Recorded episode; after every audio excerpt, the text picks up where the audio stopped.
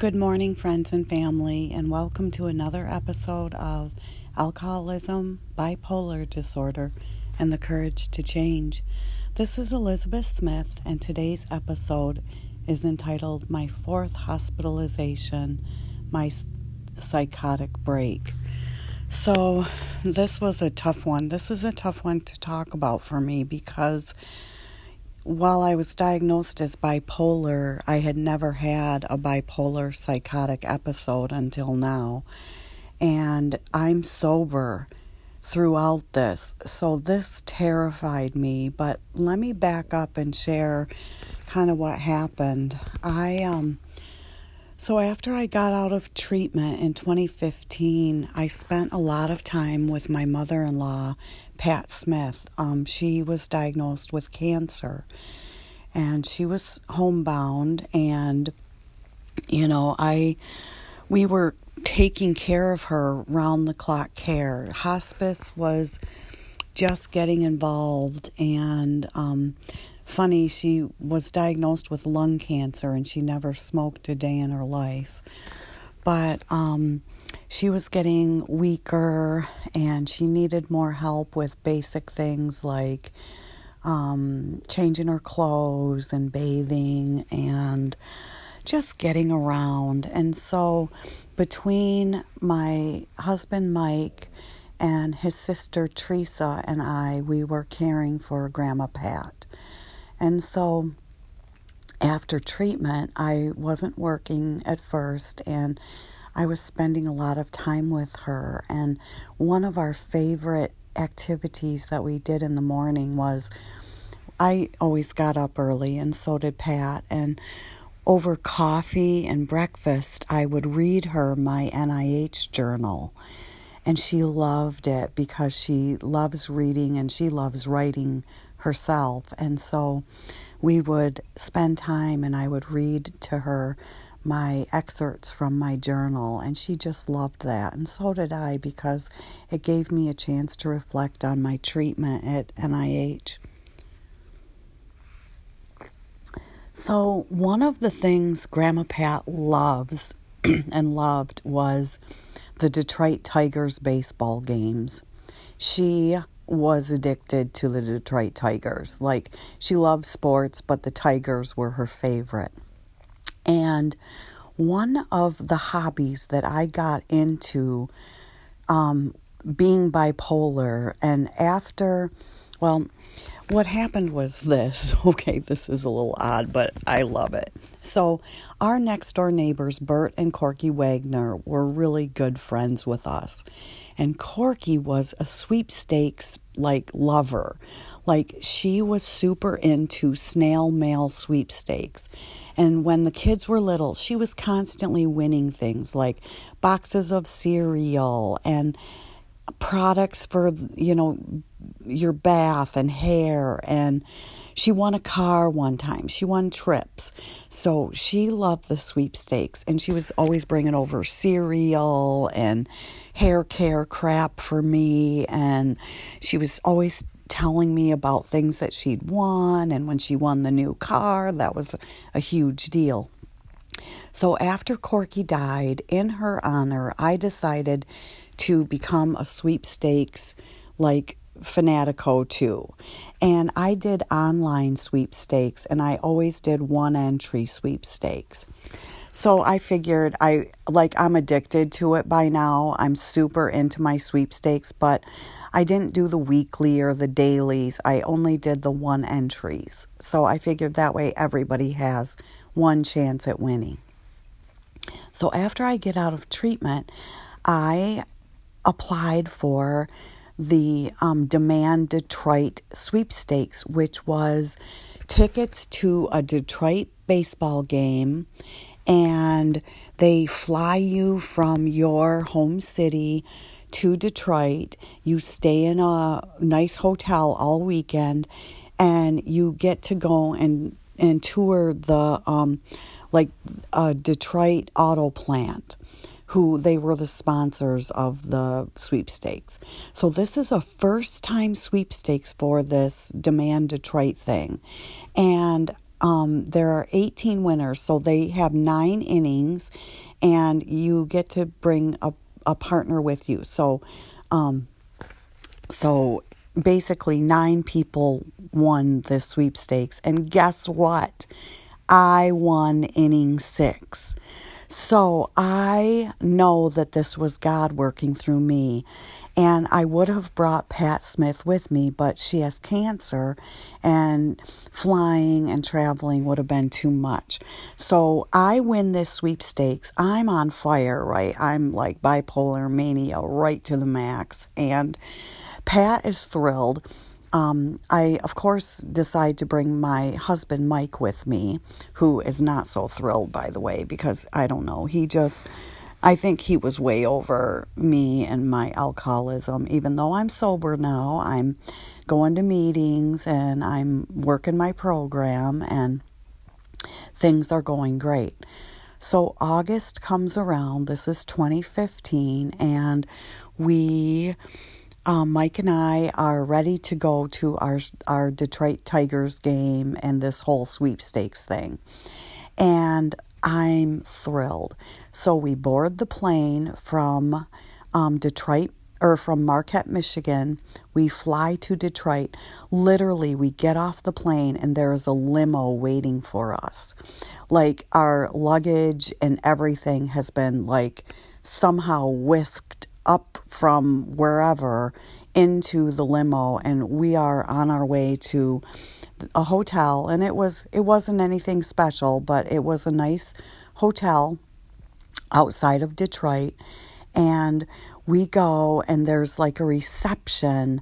Like we get a welcome and you get a Detroit Tigers baseball hat and a whole gift basket full of like goodies, snacks, and Detroit pins and all kinds of like Detroit stuff.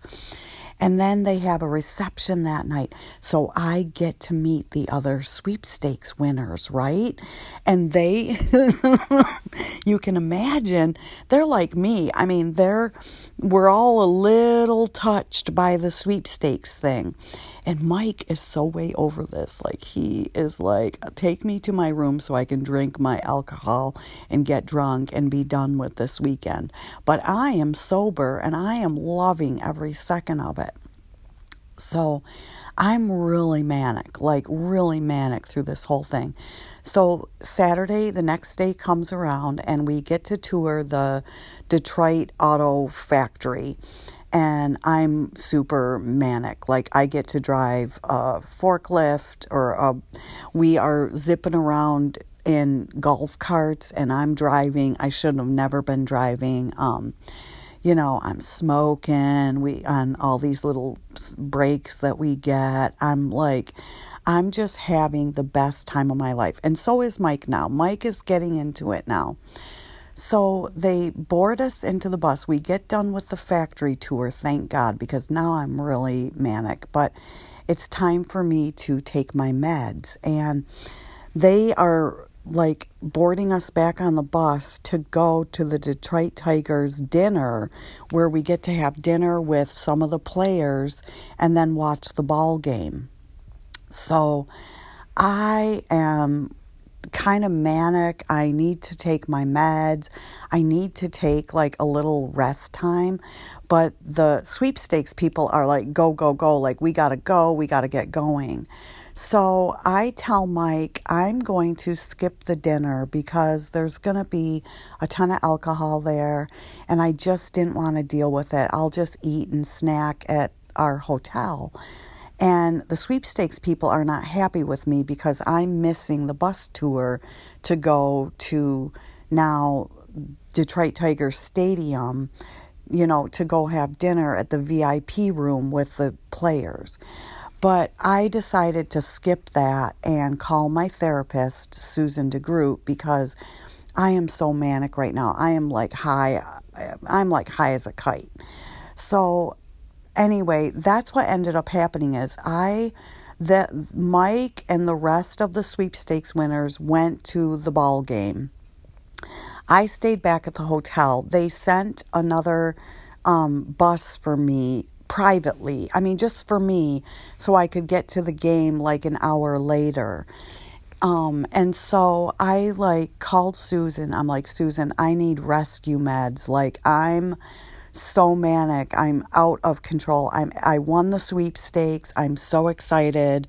Like I'm taking pictures left and right. I'm talking to all the sweepstakes winners as though I know what I'm doing with sweepstakes and telling them about my life and my kids and talking way too much and it's like I finally called her. I'm like, it's too much. So she's like, look, this is what we're going to do. We're going to get you rescue meds for when you get back to Marquette we are going to get you in the hospital and you you're going to be fine but you're going to have to manage through this Detroit Tiger sweepstakes and the ball game tonight and get on the plane tomorrow and try to get some sleep. Like try to calm yourself down which I couldn't.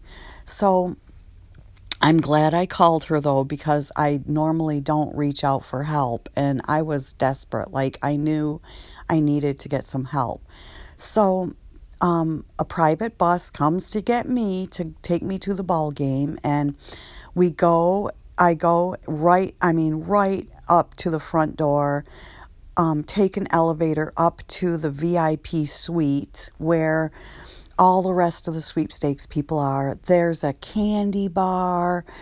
I mean, there's free everything. The drinks are pouring out. Mike is pretty loaded right now.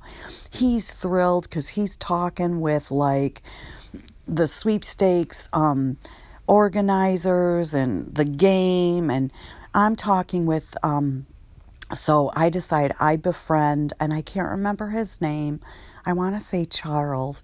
He was an 80 year old African American man, and I sat next to him during the game. He was not drinking. And I, um, we talked sweepstakes, and he's won like two trips to Hawaii where he got to take his family to Hawaii. And we're watching the game, and I think they won. I barely watched the game, actually. I mean, I did and I didn't. I was so excited. I picked up all kinds of candy for Clara and Brody to take back with me.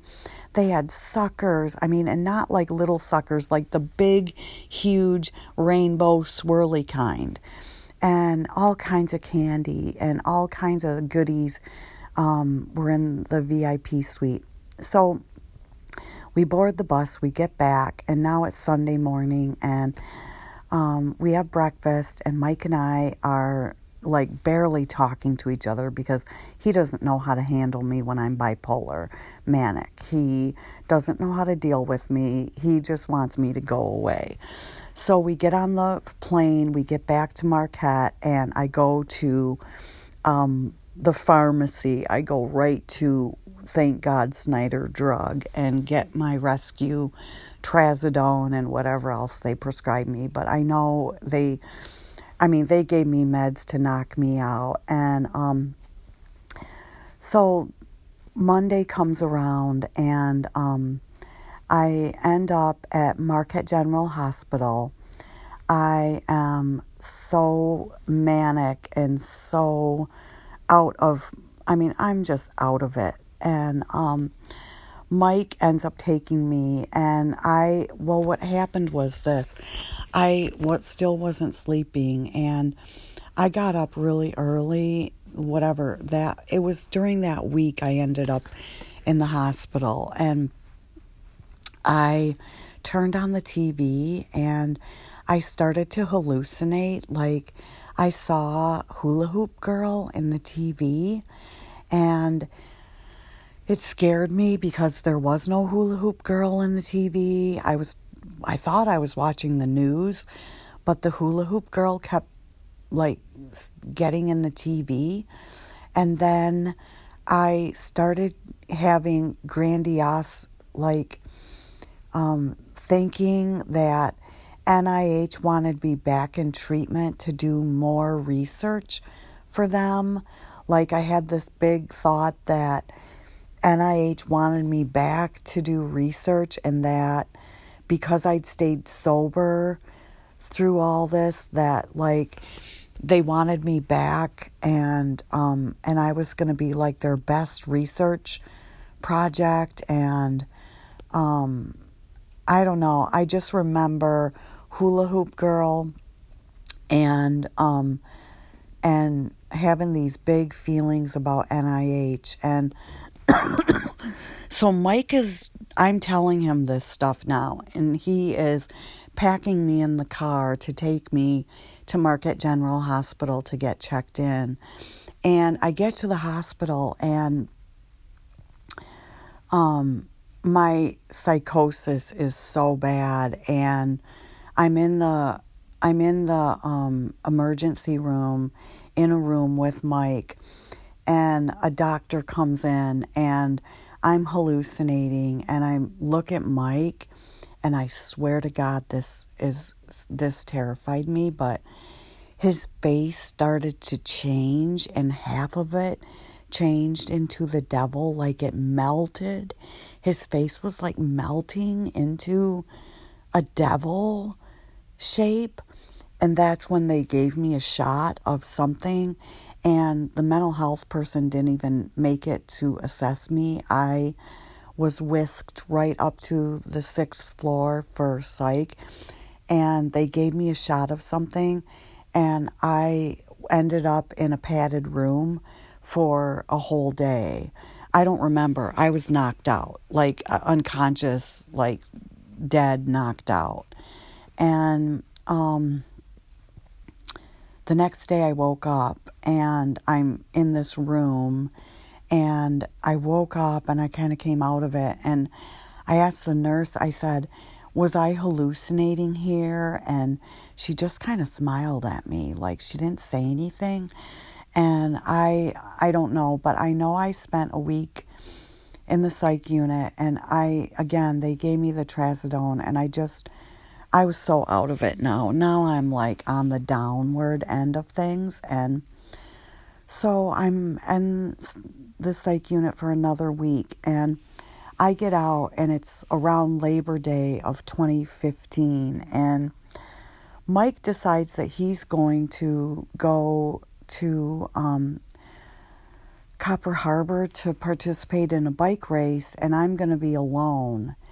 And um, because I, I just didn't have the energy and he didn't want me to go to Copper Harbor with him anyway. He, by this time, I'm realizing that he's having an affair with Nicole, who he is still with to this day. But I I didn't know he was having an affair all through my alcoholism. That's how stupid I was. But um, he leaves for Copper Harbor, and Susan DeGroot tells me the only way that you're going to stay at your house alone is if we get some help. And she suggested that I hire Pat, who was a nurse, a psych nurse, who also has bipolar disorder, who's 70 years old, who's my friend. So I hire Pat to come and stay with me. Um, and I paid her $150 for the weekend. And she cared for me. Like, she came to my house and cooked meals and we um, watched TV, we colored, we, like in, you know, the adult coloring books, we talked. Um, we just had the most nice time, and she took care of all my meds. And so I, I'm coming off the hospitalization. I'm coming down, and Pat is so peaceful and calm that I just had a really good weekend.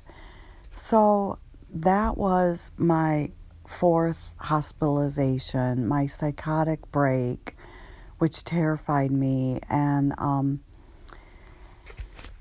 I'm so glad that what scared me was that I was sober through it all. And meaning that I now am more and more and more accepting my bipolar disorder which was good and positive, and I'm more and more accepting that I'm going to need therapy and medication the rest of my life. So that was my fourth hospitalization, my psychotic break. I uh, thank you for listening this morning. I'm so grateful to be sober today. And with that, I'll pass. Over and out.